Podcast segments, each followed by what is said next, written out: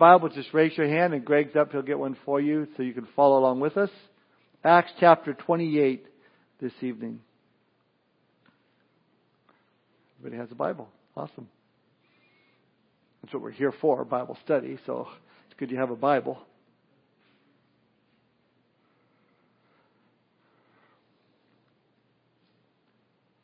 Let's pray. Father, we thank you for this opportunity to gather tonight, Lord. We thank you for just the sweet time of worship that we've had, Lord, just focusing our hearts on you and uh, our adoration, our praise. Lord, you are worthy of all of our praise and thanksgiving. We thank you, Lord, for this awesome time of worship. Lord, we want to continue to worship you through the study of your word. And we ask your blessing now upon that time, Lord, that you'd speak to our hearts uh, Lord, that we'd have open ears to receive all that you have for us this evening. Thank you for this time, Lord. We give you the praise and glory and the honor for it. In Jesus' name we pray. Amen. Well, this is it this evening. We arrive at the last page of the first chapter of church history, the last chapter of the book of Acts. Luke's unfinished book introduces us to the whole record of the history of the church, which continues on to this very single day. If you recall, we left our friend, or Apostle Paul, and his company on their way to Rome, stranded as and shipwrecked castaways on the coast of the island of Malta, just south of Sicily. They ended up there after a long and dangerous voyage in which they were driven across the Mediterranean Sea. In this terrible storm. They lost all their gear. I mean, the ship was finally breaking apart, you know, torn apart by the storm. Just as Paul said would happen, but their lives were saved as he also predicted because an angel of the Lord told him that they would all be saved. So all 276 people on the ship escaped the storm, made it safely to shore. Some swam, some surfed, some surfboard. The board, remember we looked at that last time. So now that brings us to verse 1 of chapter 28, and we read. Now when they had escaped, they then found out that the island was called Malta, and the natives showed us unusual kindness, for they kindled a fire and made us all welcome because of the rain that was falling and because of the cold. Now, remember, the storm is still raging on. It just didn't stop when they landed on the island. Uh, it's been going on. They've been enduring it for 14 days and 14 nights, and now they come through the surf. It's wintertime. The Mediterranean is cold. They come upon the beach, and the natives built a fire for them so they could warm themselves, dry themselves out. Verse 3 says, Paul also gathered a bundle of sticks. And I think that gives us some interesting insight into the apostle Paul. He's the kind of guy that just wouldn't sit still. Always had to be doing something. Paul was a doer. So they're building a fire. Rather than Paul just sitting around and letting them do the fire, he said, you know, I'm going to do something. I'm going to go gather some sticks. I'm going to help out here. Just that kind of guy. Verse 3 says again, when Paul had gathered a bundle of sticks and laid them on the fire, a viper came out because of the heat and fastened on his hands. Now sometimes Satan tries to destroy us with sizable storms in our lives. Other times he likes to use sneaky little snakes. I think I'd much rather prefer sizable storms than sneaky snakes. But again, I look at the apostle Paul. And here they've just been shipwrecked as he said they would. All of them were safe as he said they would. Paul could have been standing around the fire going, I told you guys. I told you it would be all safe. You didn't listen to me, you know. Uh, listen, I'm the big man on the island now, okay? Just give me my guava juice, okay? Bring it to me. You serve me, you know. He doesn't do that. Storm is raging. They're wet. They're cold. Paul, you know, saw some guys lighting fire. How can I help? He, he you know, he goes get some more firewood. And, and, and you know what? How can I do to help others? Is what he's thinking. I'm going to help here. And what happens? That's exactly when the serpent struck, when Paul was helping others. In your own life, you can be sure that that is when the serpent will strike you, when you're helping others, when you're serving others, when you're loving others. That's what these, you know, when the sneaky little snake will bite, that's where your motives are truly tested. You know, it's been said the test of a true servant is when they're treated like one. And maybe you've been helping someone out and you've kind of really gone out of your way with that person. Someone walks up to you and accuses you of being selfish or not caring or how do you respond? Well, well, you don't know. You know, you get upset or, or do you just kind of shake off the snake? Shake off the bite from the enemy or you get freaked out and panic. Now, I say praise God, I've never been bitten by a snake. In fact, I've, I've have had a fear of snakes all my life. Mainly because of my lack of understanding or uh, lack of knowledge of them or because of what I do know about them, I don't like what I know about them. You know, they, this was a couple of years back and our neighbor had a black snake came to the front door and, and my son Chris came out and a couple of girls came out and they're all just infatuated by this black snake and I'm in my back bedroom with the door shut. I come to find out it wasn't a, a poisonous snake, but, but Chris thought it was the neighbor's pet snake until after he took it back I said, no, I just found it in, in, the, in the bushes over there. I'm thinking, oh my gosh, that's crazy. Now I don't know if if a snake would fasten itself onto me. I know uh, apart from a move of God's Holy Spirit in my life, I'd be freaked out. I'd be screaming like a little girl. I just know I would. Now in Paul's case, he's totally assured of what God has called him to do. He shakes the snake off into the fire. Verse 5 says, But he shook off the creature into the fire and suffered no harm. Like, this thing happens all the time. Yeah, yeah, okay, okay. So like I was saying, that type of deal. Let me ask you to think about what may be fastening onto your life right now. Maybe what bite of the serpent is holding on to you right now or has a hold of you. Will you, as Paul, shake it off into the fire? Will you let it hang on you as it seeps its poison into your system? In fact, the, the, the fact that it fastened onto Paul it's kind of scary when you think about it. I mean, if you've ever seen them them shows on TV, and and you know, I don't know why I watch them, but the snakes when they take them, they have the jar and the paper, and they they put the fangs in there, and the the the, the, the venom goes in there, and and so so this snake is on Paul. I can picture just pumping that venom into Paul. It's been said that venom from poisonous snakes can cause local tissue death, bleeding and destruction of blood cells, and nerve damage, including coma and paralysis. think about that from a spiritual aspect what damage the venom can do to your walk as a believer that can cause paralysis to your spiritual walk. You know, maybe you're, you're an owner of a business and, and the viper of dishonesty bites you. Oh, you know, I'm, I, I just, just, I just got just this temptation to take a shortcut here. I'm, I'm going to make a fortune. It's no big deal. Everybody's doing it. And because you don't shake off that temptation, that bite, the venom spreads through your whole body. Eventually, you, you find yourself either in an embezzler cell or the verge of suicide. Maybe a viper of dishonesty. It's got to be shaken off right away. Maybe it's a, a viper of worldliness. Maybe it's a 2017 Dodge Viper. Bright red with the V10 engine, leather interior. And you think, oh man, if I just had that, you know, and, having these worldly ambitions, you end up putting God on the shelf and spending most of your day seeking the things of the world. One day you realize you've failed because you've allowed the world to come between you and God, and you realize apart from God, all is vanity, as Solomon wrote. Maybe it's a, a viper of uncontrolled uh, anger, a temper. Maybe a viper of malice. It's a viper of self-indulgence. Lust fills your heart, and the only thought is to indulge the body and satisfy the flesh, to give into the bad habits, you know, that you've had. The Bible clearly states the wages of sin is death. We need to shake off whatever viper may be attaching itself to us and be a pure man, a pure woman for God. So as Paul was laying wood on the fire, viper comes because of the, the heat and bit and fastens on the Paul's hand. Paul shakes it into the fire. Let me say this. God didn't preserve Paul from the storm, just let him die from a snake bite, okay? And, and so Paul was protected. He was promised that he was going to go to Rome, and Paul wasn't to Rome yet.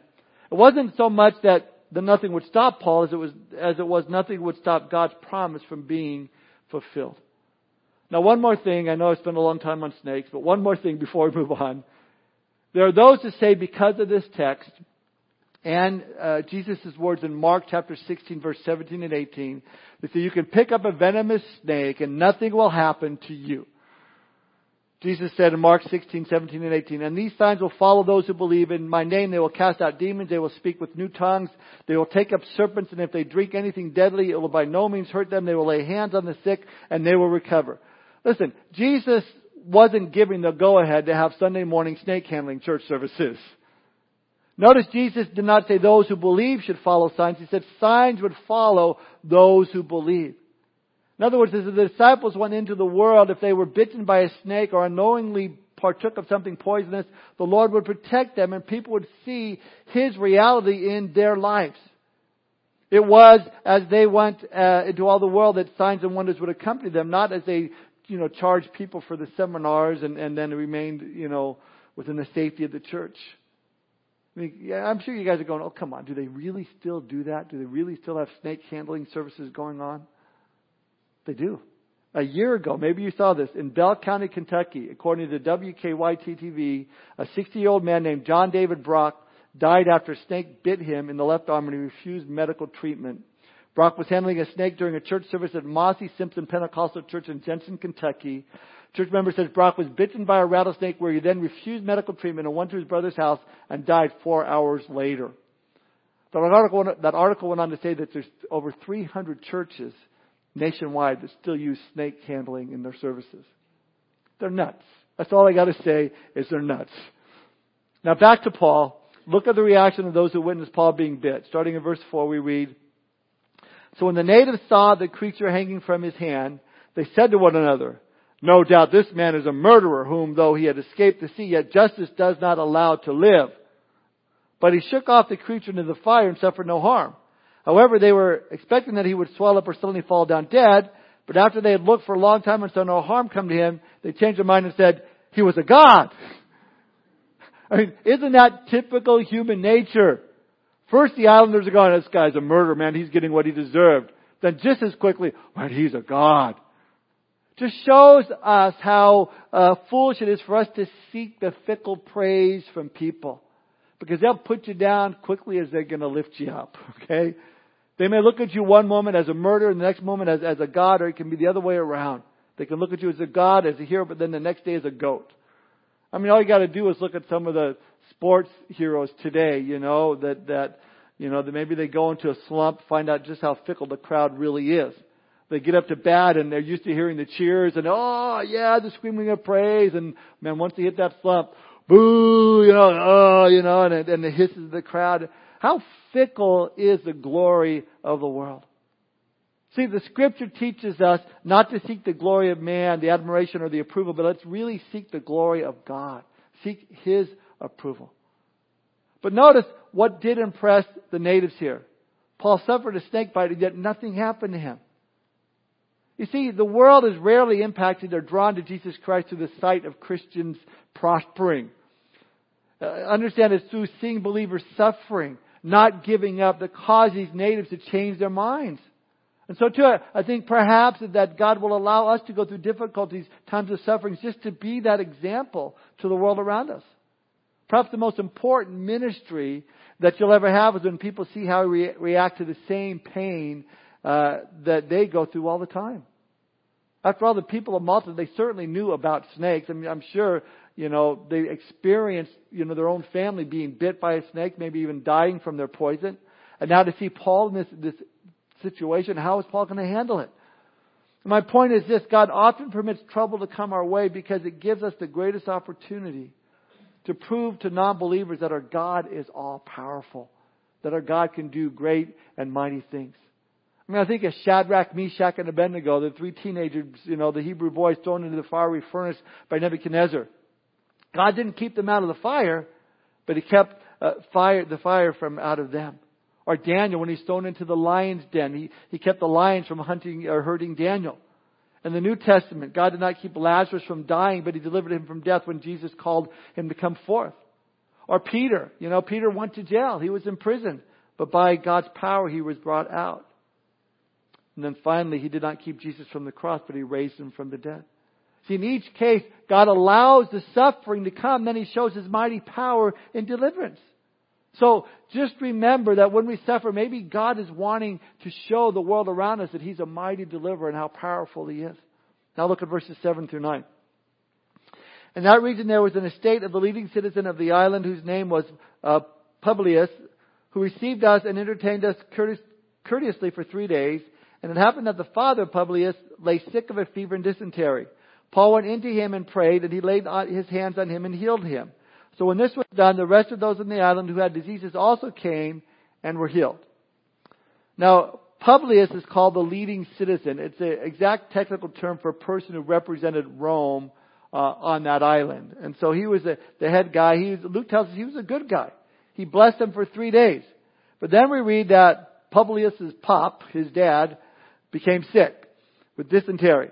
Now, some think this, that this sickness was known as Malta fever, which comes from a, a microorganism found in the milk of Maltese goats, uh, and it usually lasts for about four months. Well, Paul goes in, verse 8 says that he prayed, he laid hands on him, and he was healed. God did the work, but Paul made himself available for the work. And then we read the rest of those on the island who had diseases also came and were healed. Now, no doubt they saw that, oh man, I, am sick, hey, and they, they'll come rushing in. But it's interesting that word for healed there is not the customary word for like a miraculous healing. The word more literally means to receive medical attention. Now understand, it's Luke, Dr. Luke, who's recording these words here, and, and, uh, you know, it may be that Luke, who was a physician according to Colossians 4.14, served as a medical missionary on Malta. Yes, God did some miraculous healings, but God also chose to use doctors, Dr. Luke, to heal the people.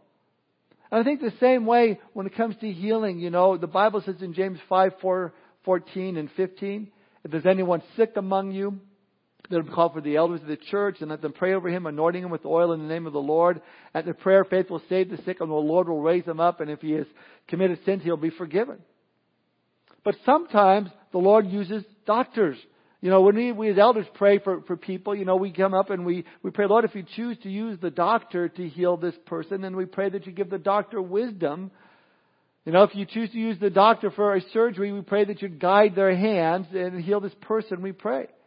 See, either way, God is doing the healing however He wants to do it. Our responsibility is just to come to Him and ask. Now what is interesting is that although Paul prayed for everyone on the island and they were healed, we know that Paul continued to suffer himself. We know that he had the thorn in his flesh, which most Bible scholars believe that he had some sort of eye disease going on with his eyes. So even though God is our mighty deliverer and he does heal, there are times that he chooses not to. Remember Paul in writing to the Corinthians in 2 Corinthians 12 verse 8 and 9, he said this, concerning this thing I pleaded with the Lord three times that it might depart from me. And he said to me, My grace is sufficient for you, for my strength is made perfect in weakness. Therefore, most gladly I will rather boast in my infirmities that the power of Christ may rest upon me. Paul was used by God to heal others, yet Paul was denied a healing. And again, sometimes the greatest way the Lord uses us is to the very same areas in our own lives we struggled with. Maybe you had a different, difficult marriage early on in your relationship, but now God is using you as an effective minister in helping other couples. Maybe you've lost a loved one to cancer and you struggled with it for a number of years, but now you're able to minister compassion and, and comfort to those that are going through the same thing. John MacArthur writes this, the weaker the human instrument, the more clearly God's grace shines forth. I like that. I think a, a Beethoven, you know, gave the world timeless music that he himself, being stone deaf, never heard.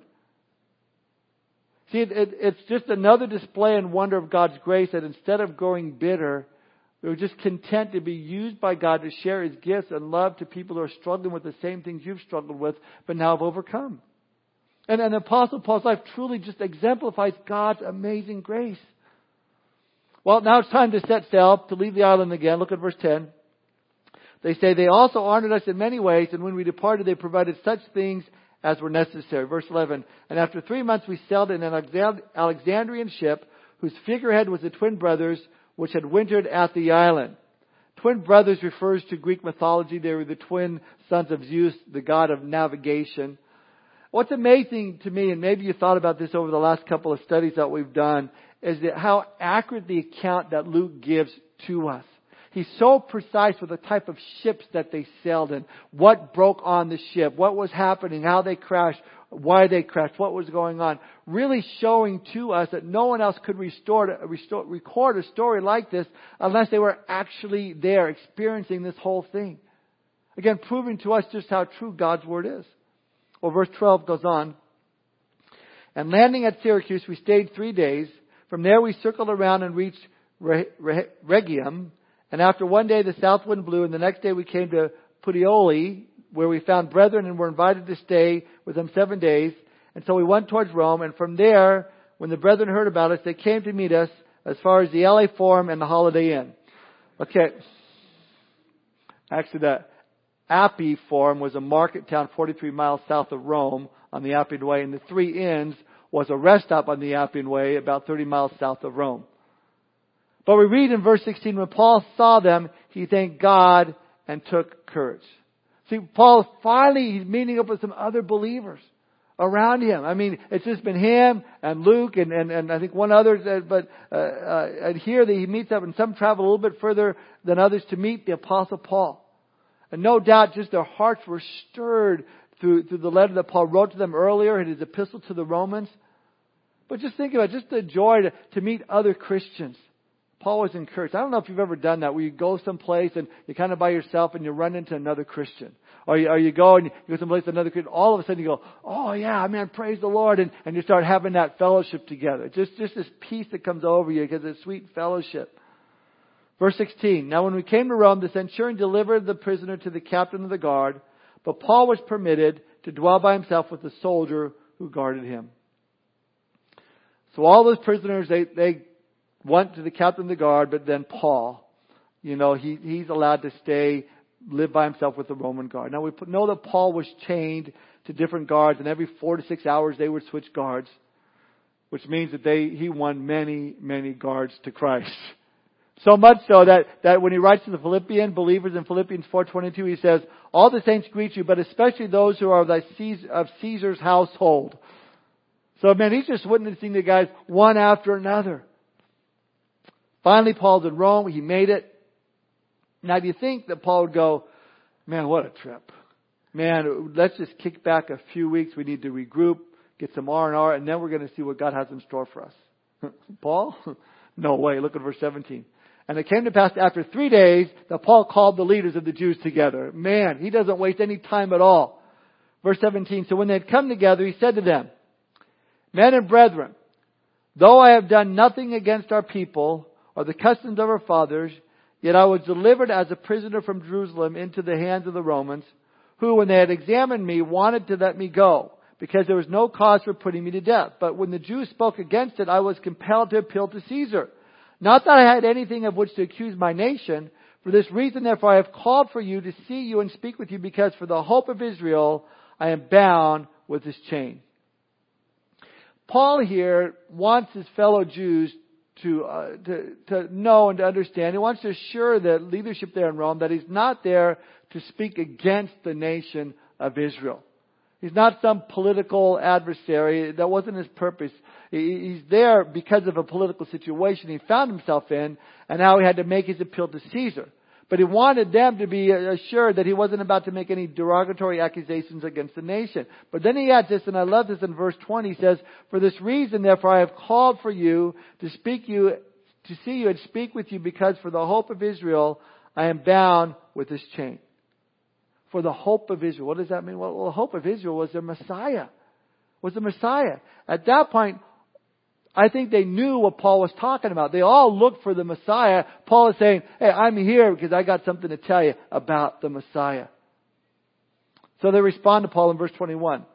Then they said to him, We neither received letters from Judea concerning you, nor have any of the brethren who came reported or spoken any evil of you, but we desire to hear from you what you think, for concerning this sect, we know that it is spoken against everywhere.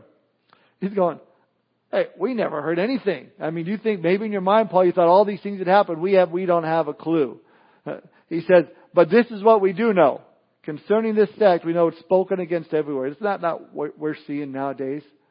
I mean, you turn on the TV, you turn on the news, and, and, and Christianity is spoken against. It. It's put down. So Paul said, so they say to Paul, we desire to hear what you, what you think. So Paul said, yeah, want to hear about the sect that are called Christians? Great. Glad you're here. Now I need you to go talk to the pastor because he can tell you all about it. Or he said, no, no, no. I got a friend that has a great podcast. Listen to this podcast. You're going to hear all about it. No, we read it that Paul spoke to them himself. My point is this as believers, we need to take that step, but we need to be ready at any time to give every man an answer to the hope that lies within us. To be able to say, no, this is, this is the Lord. And that's what Paul does. Look at verse 23. So when they had appointed him a day, many came to him at his lodging, to whom he explained and solemnly testified of the kingdom of God, persuading them concerning Jesus from both the law of Moses and the prophets from morning till evening. What a Bible study that would have been. No doubt Paul would have gone all the way back to the beginning, maybe Genesis 22. There where Abraham was told to take his only son and offer him as a sacrifice to the Lord. And you know the stories. He goes up on the mountain and Isaac, who many believe was approximately about 33 years old, said to his father, here's the wood, here's the fire, where's the sacrifice? And what did Abraham say? Unknowingly he spoke prophetically saying, my son, God will provide himself a lamb for a burnt offering. Speaking of Jesus. Maybe Paul then went to, uh, to the book of Exodus chapter 12 and talked to them about the Passover, how they were instructed to take a Passover lamb and, and place his blood on the, on the top of the sides of the threshold of the door, depicting a cross. Paul bringing up that Jesus is our sacrificial lamb and his blood was shed upon the cross for our sins. Maybe took them to Psalm 22 and just had them read what the description of the cross and what the cross is all about, written well before the, the, the, the, the invention of the cross was ever uh, recorded. There he might have taken him in Micah 5, you know, where the prophecy that Messiah would be born in Bethlehem. Maybe Daniel chapter 9, where, where Jesus would be walking into the, to Jerusalem in his, his triumphal entry. Maybe Zechariah 11, where it says that the Messiah would be betrayed by his friend for 30 pieces of silver. I mean, all these things I'm sure he's sharing fact after fact, persuading them concerning Jesus from both the law of Moses and the prophets from morning till evening. I'm sure you've all heard the, the uh, uh, chances, the analogies uh, that one man could fulfill 300 of those prophecies. You know, it, it's like 1 in 10 to the 23rd power. That's one with 23 zeros after it.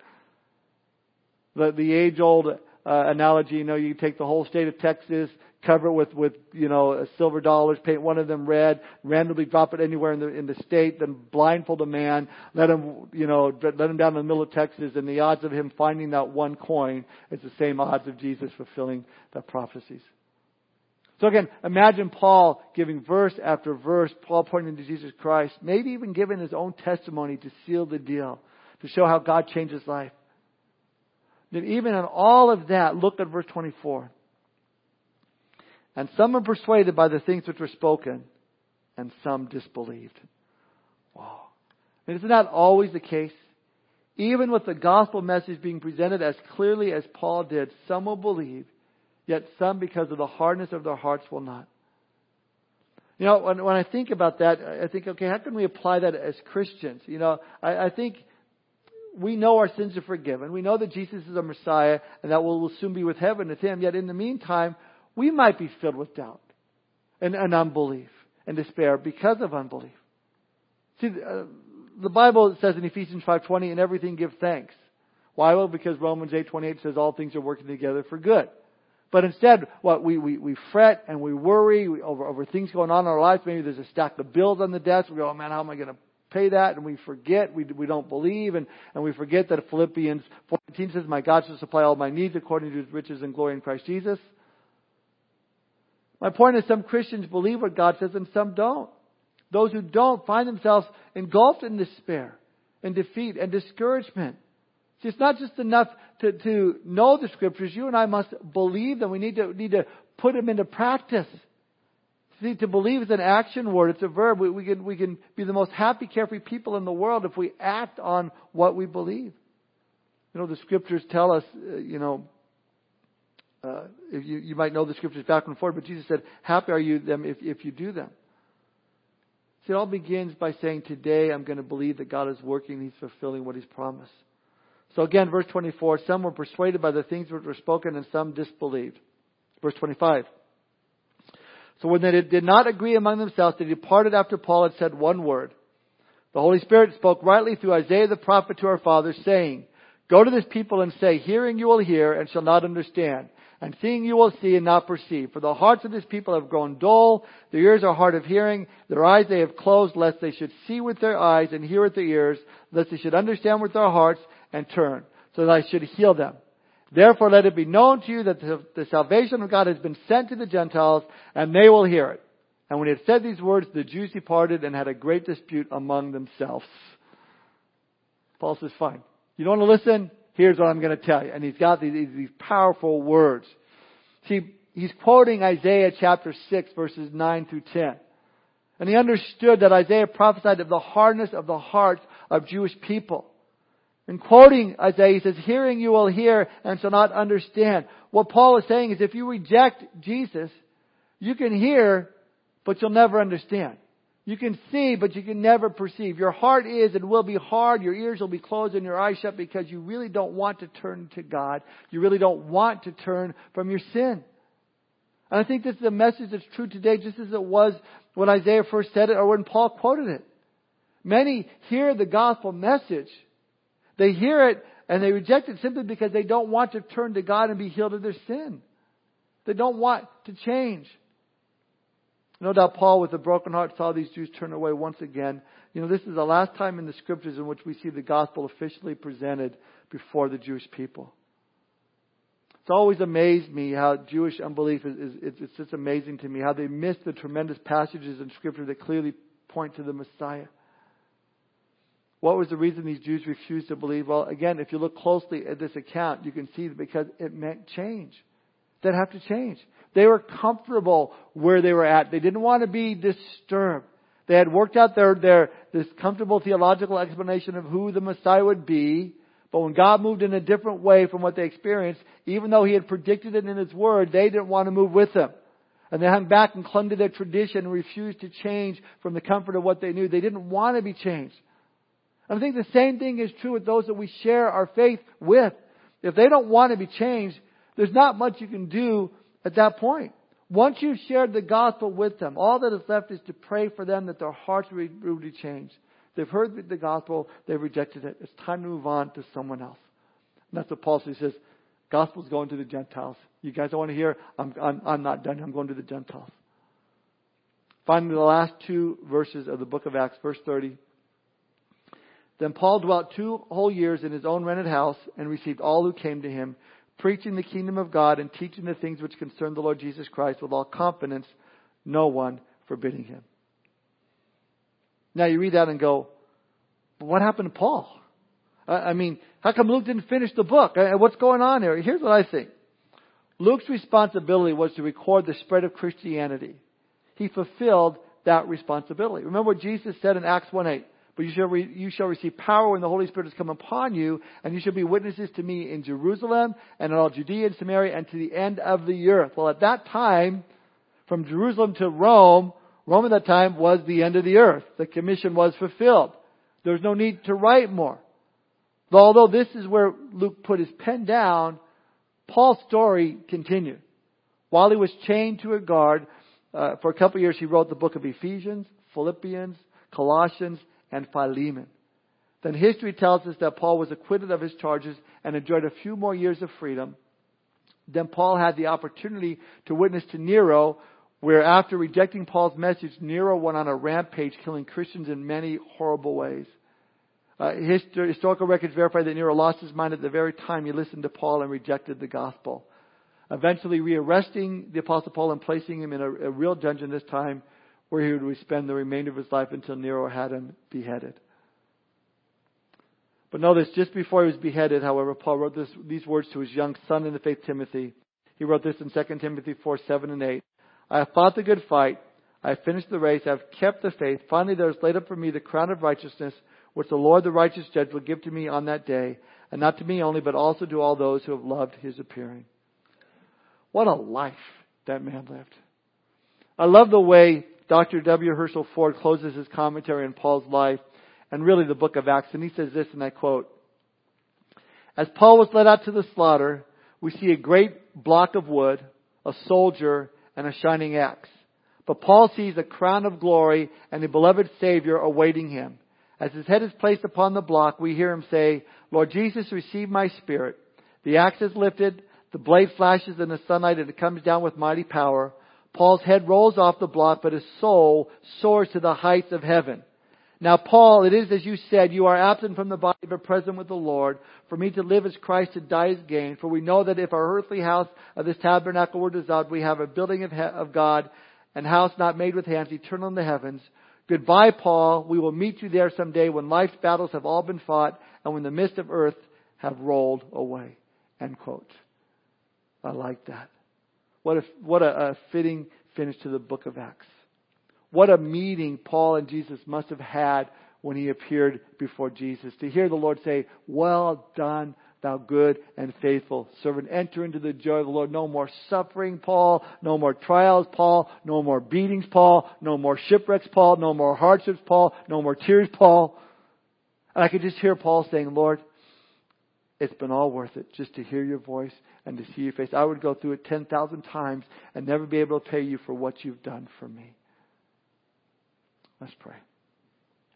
Father, we thank you for this incredible, incredible record that we have in the book of Acts. Lord, your Holy Spirit moving and working in the lives of the believers there, the great miracles that we have read, the power of the Holy Spirit in the lives of the believers. Lord, we know that there's an Acts 29 and an Acts 30 and Acts 31, Lord. It's our lives, Lord. It's, it's the work that you're doing in us as your church today.